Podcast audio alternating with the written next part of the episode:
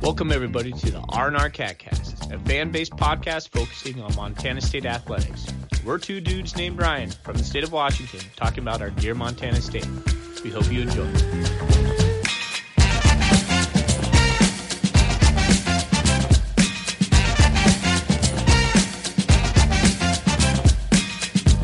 Welcome back, everybody, to the R&R CatCast. This is Ryan, aka Thorny. I'm flying solo tonight because all I'm doing right now is introducing an interview that I conducted with Corey Nickel last week. I had a chance to sit down with Corey Nickel, who was a defensive back for the Bobcats from 2008 to 2009, a transfer from the University of Washington. It was a lot of fun sitting down with Corey, just talking about some of his stories from MSU, how he got to MSU, and some fun stuff about just kind of what he thinks about the Cat Grizz rivalry as an out-of-stater and what it meant to him. So without wasting any more time here, let's get into the interview. Enjoy.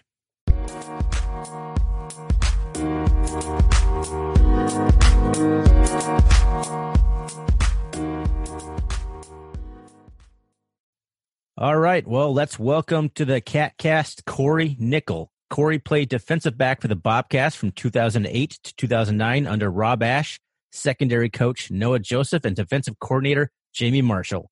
He had a standout first year with the program in 2008, notching 48 tackles, sixth on the team, and a team high four interceptions.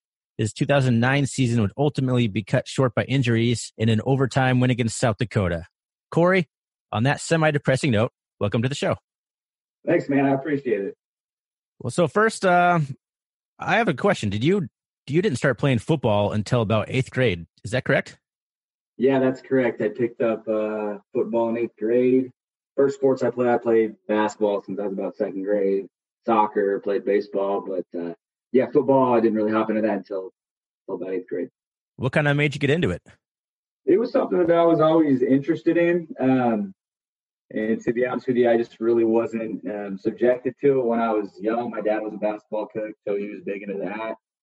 Uh, as I started getting into that age, that junior high age, um, started paying a little bit more attention. I started watching some football on TV, started watching Michael Vick run around at Virginia Tech wearing number seven. So decided I wanted to be like him. So came out for the football team and, and had to have number seven and played quarterback.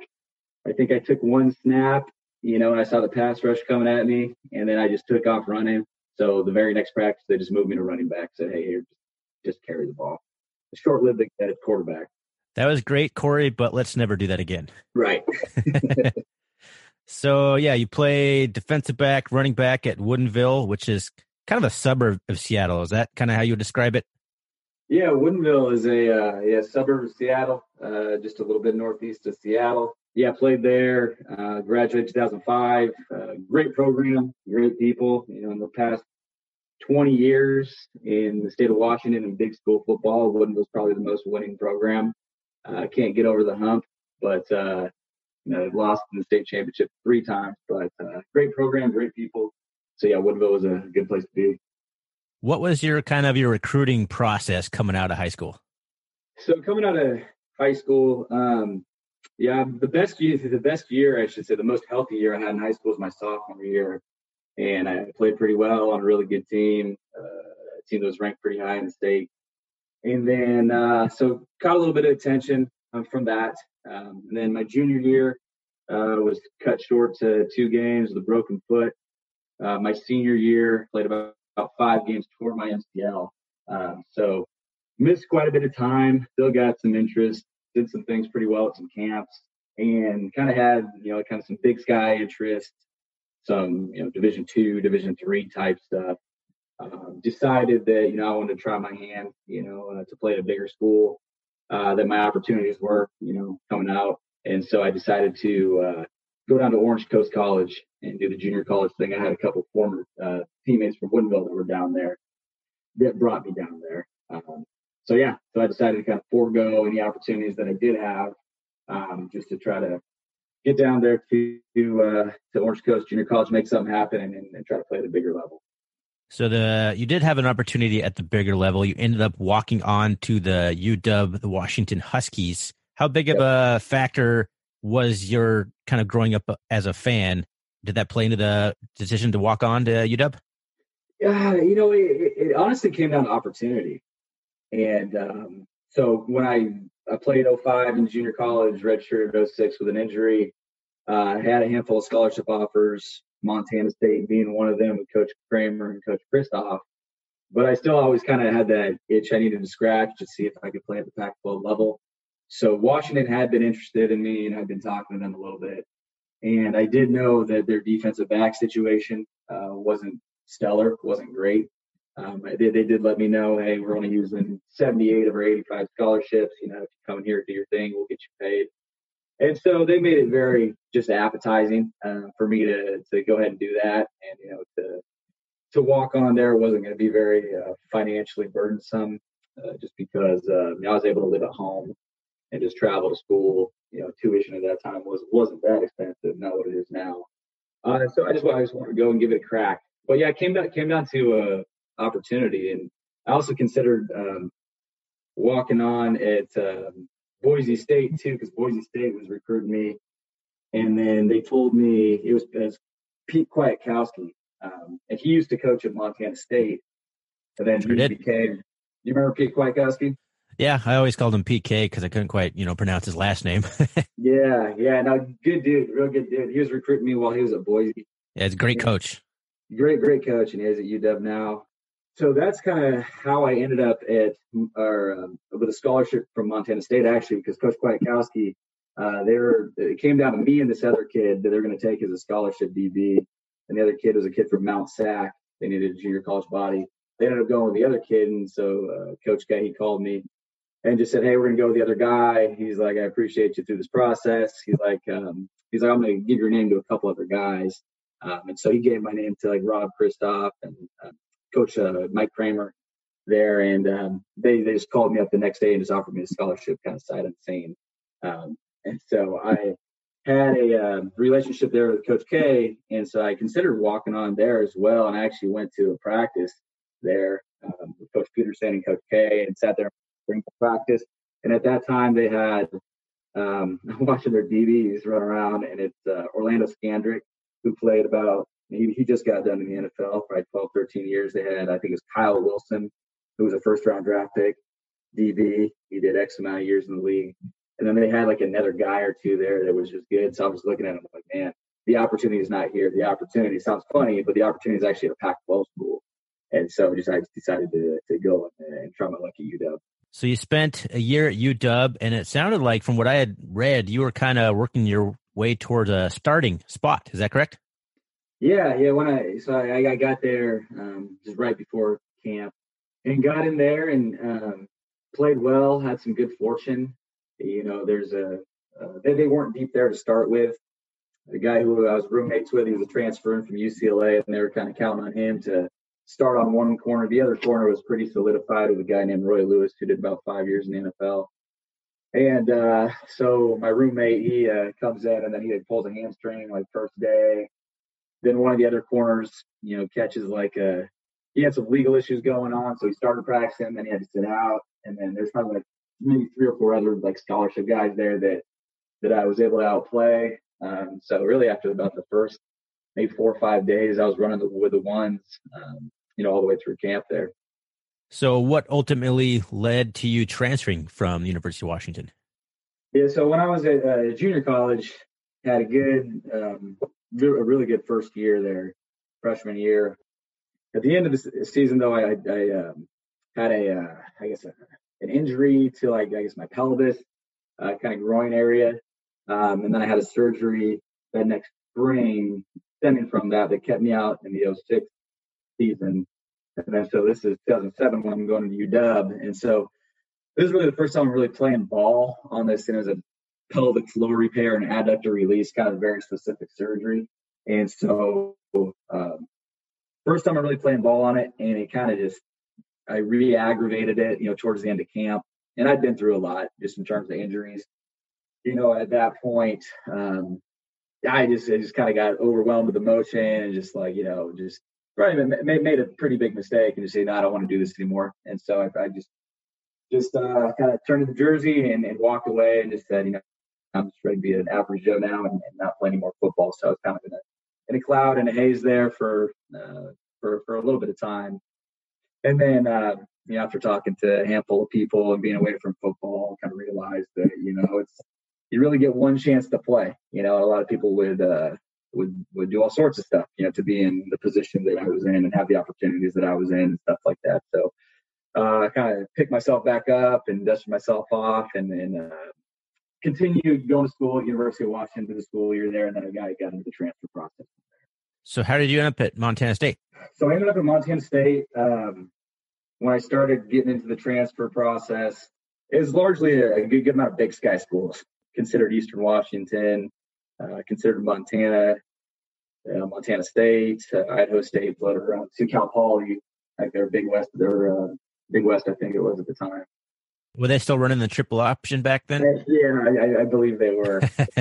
I think they were old school Cal Poly, but uh, so yeah, it was kind of like floating around some some Big Sky options, and kind of a funny story. So this guy, guy I played with uh, at Orange Coast College, ended up actually a couple guys that played with at Orange Coast College ended up going to Montana State. One of them was a guy named Paul Barch. You may or may not remember the name. He's a defensive lineman. Probably played.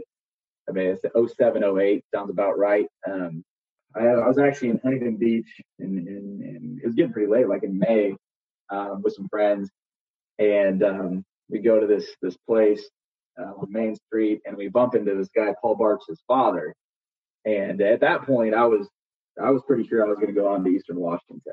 Um, and uh, that's what I, I, felt like I was going to do. I bumped into Paul Barch's father, and he said, um, "Hey, I heard you left University of Washington. Where you headed?" I said, "Yo, I'm, I'm thinking about going to Eastern." He said, "You should talk to Paul." He's like, uh, "They still got some scholarship money. They need some DBs." And so I was like, "Yeah, okay, whatever." And I never followed up on it. Then the next day, uh, I got a call from Paul at Montana State and asked me you know, if I'd be serious and whatnot. I told him, yeah, I'd, I'd definitely give it a look. So he's told me to send out my film.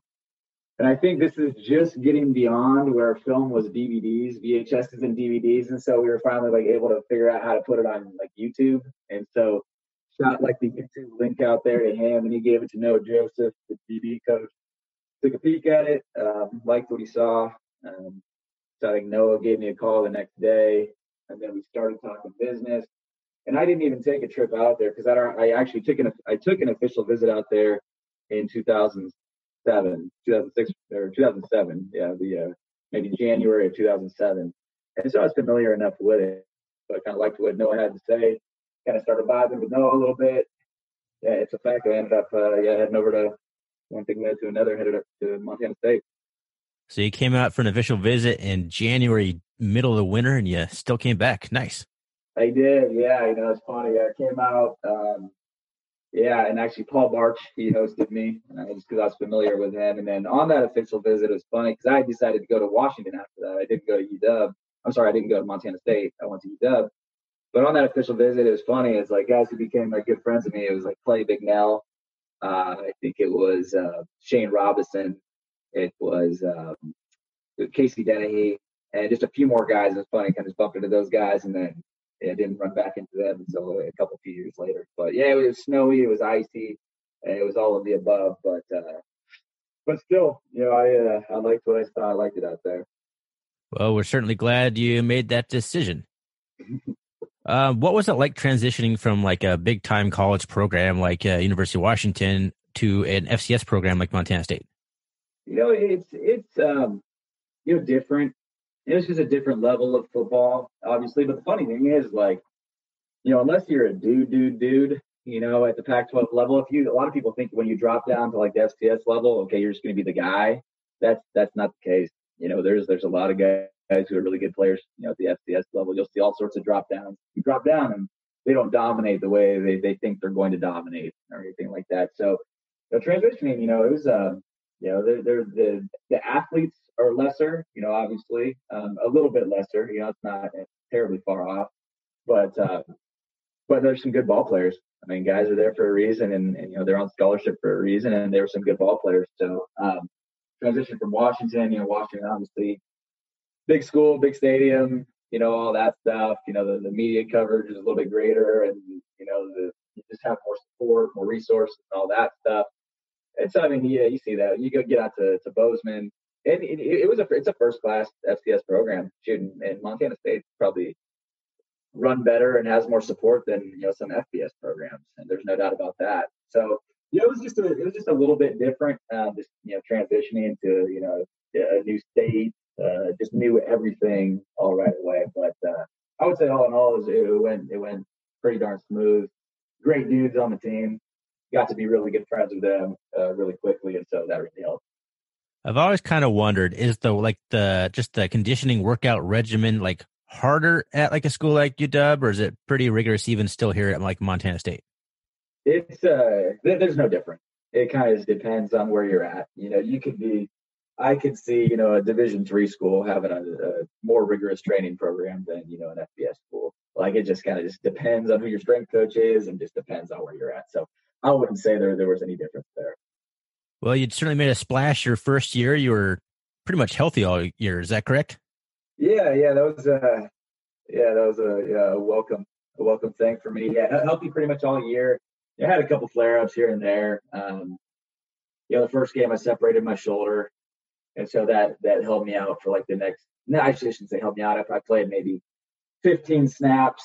I think the next game was Kansas State. Then maybe like 25 snaps. Uh, the next game at Minnesota, and so that kind of helped me out a little bit. But other than that, you know, just besides some some nicks and bruises, yeah, it was was pretty healthy and, and played in all 12. Quick sidebar: I actually took a train from Havre all the way to Minnesota to watch that uh, watch that game. I was there. that's funny. Yeah, that's that was the old uh, the old Metrodome. Um, I think that's what you call it. Yeah. yep. They've blown it up and and they got a beautiful new stadium. But uh, yeah, no, that was a that was an interesting game. Uh, to, kept it close. There's a some guy named Eric Decker. You know, they were trying to chase around all game. He ended up being all right, making a lot of money. Uh, but I think you know it ended up being like a one score game ended up being a pretty close game there. Well, I know my guy Demetrius Crawford had a big, huge kickoff touchdown in that game, I believe. Yeah, you're right. Yeah, he did. He had a he had a kick return for a touchdown, and, and I can't recall how else we scored, but yeah, it was a, it was a good competitive game there. In 2008, your first year on the squad, you led the team in interceptions, four interceptions. I have to give you some, uh, give you a little bit of crap here. Your buddy Kevin Ritoriano had three interceptions. He returned two of those for a touchdown. Yeah, man, Kev. So Kev was like, to be honest with you, and I played with some. I've seen some good football players, play some good football players. Man, Kev was good.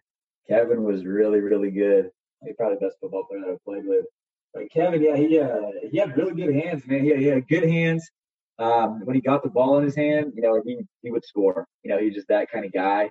Um, he did drop an interception or two. I know he'd love to have those back. Um, but uh, but no, Kevin, he was a he was a ball player, man. I was really admired him. I think he was a pretty prolific running back in high school, if I remember.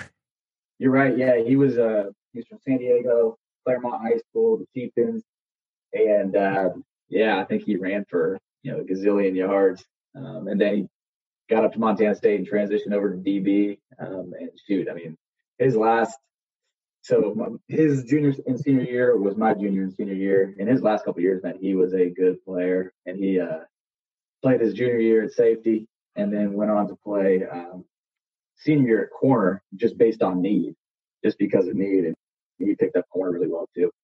Uh, if I if I remember correctly, yeah, we had some injuries. He had to play cornerback, and didn't he have like a club on his hand, like one of those big clubs? Yeah, so he uh, his senior year, you know, getting all right. He's first all conference as a junior, coming off a really big year, getting ready to have a big senior year. Um, so I missed the first couple games of my senior year because I, I had broke my shoulder, believe it or not, in a spring ball. And uh, so I was out, and then I think it was Arnold Briggs. Briggs may have been out as well too, or something. And so we just had a big need at corner, and then we could play Mike Ryder and Jordan Craney ended up being fine, being good at safety. Um, and so Kevin, he's playing corner. Um, and then we were, we were uh, it was during fall camp and we were doing like, it's probably a bad idea in hindsight, but like full contact seven on seven. And so that's just kind of like open field collisions. It's not a good idea. But anyway, so Kevin goes and, um, you know, there's some route combination. Kevin comes up to, if the, ball's out, the receiver catches the ball. Kevin goes, uh, tackles the ball carrier and he's he's got him wrapped up, and Kenny's uh, he's trying to hold him up because he's trying to get people to strip the ball. And then uh, Mr. Friendly Fire, Jordan Craney, comes and just knocks Kevin. and Kevin's arm was just extended, and um, he put his elbow out of the socket, and so he just dislocated his elbow. Right, like Kevin's elbow was dislocated. It was pretty bad, and so uh, yeah, they had to get Kevin over to uh, the hospital over there and just uh, set it. And, and yeah, so he, I think he he probably missed maybe the rest of camp, maybe or another week or two at camp. But I, you know, he didn't play the first game. We played at Michigan State. He was out the first game, um, so he didn't play the first game. But then, yeah, he came back. When he did come back, he had a brace on his uh, whole arm. He had a big old elbow, brother, like a Darth Vader uh, brace on his uh, arm. So that's what you're thinking about. I was actually there at the Michigan State game as well. Loyal fan, man. Loyal fan. We could use more like you. That that was not as competitive as the Minnesota game. no, no, that wasn't. They were. uh Yeah. Was, was that Kirk Cousins, the quarterback? Yeah, I think that was. I believe it was Kirk Cousins, and I can't remember if it was Le'Veon Bell. Um, they, they, they had some guys. Just put it that way. Like they they were they were pretty damn good. Like they were. we were just we were kind of just overmatched in that one. So I have to ask you, who was the toughest guy you defended at Montana State? Your uh, toughest opponent to defend? You know, um, you know, there's there's some good ones. You know, I did, you know, playing against Eric Decker. Um, he was obviously, you know, he you know, made a lot of money in the NFL and was very good. Um, what you know, who else was good? Like Marc Mariani over Montana was pretty good. Um, there's one guy that I always throw out there that everybody kind of looks at me sideways for, but there's this, there's this guy um, from Northern Arizona uh, named Ed Berry, I think it was, and he was probably like five seven or five eight, and just like a, a shorter guy, but like he's probably like closer to like 200 pounds. Just built really well and pretty, just really explosive, just really good short area quickness. I always had a lot of trouble with him, man. Just for whatever reason, um, just the type of receiver that he was, I had some trouble with him, but uh, but yeah, I always pick him out as the one that was like, yeah, I had a little bit of trouble with that guy. Who talked the most smack on the Bobcat defense? Oh man, let's see. So who's talking smack? Let's see. Was it? uh Was it you? No, it wasn't me, man. I wasn't a big talker. let's see. Kevin would talk here and there when he needed to. Uh Let's see. Gazzaro, I think, would talk here and there. Uh, Jeff Price would talk here and there. Uh, Fletch could probably uh, Dan Fletcher could probably talk it a little bit. Um, Danny, actually, you know what? You know what? It's Danny Ogden. As Danny, it, it was Danny O. He was, uh, yeah, very good player, very funny guy. But yeah, he he, he talk some trash. He, he he would talk out there. The big uh, choo choo train thing. I forget what was that called. There was a name for the little celebration he had. Yeah, I don't know, man. That was uh, yeah, his, uh, his him and Bo Beck and all the D linemen. They kind of did, did their own thing. what was your favorite memory of your playing time in MSU? Oh man, we uh, yeah, there's a lot of good memories there. You know, we had some big wins. Um, yeah, Weber State, uh, like my senior year, you know, they were ranked highly. They were probably a top ten team, and we went down to Weber State um, and knocked them off. Um, that was that was a really good win for us. Um, you know, although we didn't win the game, uh, Cat Grizz, you know, was always a lot of fun. Um, you never, you know, realize the the energy and the emotion that's in that game until you play in the game. Especially for you know all of us that were not from the state of Montana, you know, it was uh, it was kind of really eye opening when you get there and you just see that this game this game means everything to the whole state, you know. And so once you are a part of that game, you can just feel it, the emotion, just how much it means, and all that stuff. So that was uh that was really probably the most, I mean, most fun and most like excitement you know I've ever had playing the game, where it was just yeah, it was just alive. So we're recording this the weekend before the UC Davis game, but when I plan to release this, it'll be Cat Grizz week. So what kind of i guess to build off the what you just said right there how would you compare cat grizz to a rivalry? I guess you're pretty familiar with like the apple cup. You know it's funny um that you asked that. So i i was most recently on staff with with cal the football program there and there's a guy named gerald alexander uh, who uh, a lot of montana state fans are probably pretty familiar with. He was a db coach there a few years ago. Coffee me. Yeah coffee me. Yeah he's the, he's the twitter king man great coach, great dude.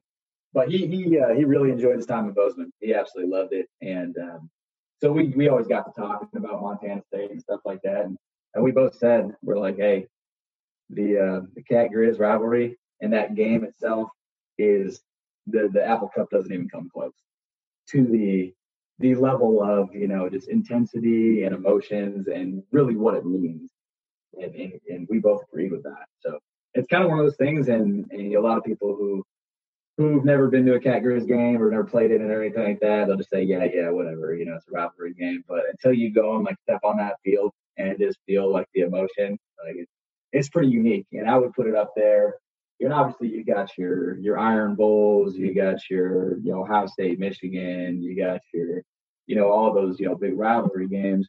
But uh, Cat Grizz, I mean, it's is if it's not top ten, it's top fifteen. What was the just the week leading up to the game like? Just kind of the the prep week for Cat Grizz.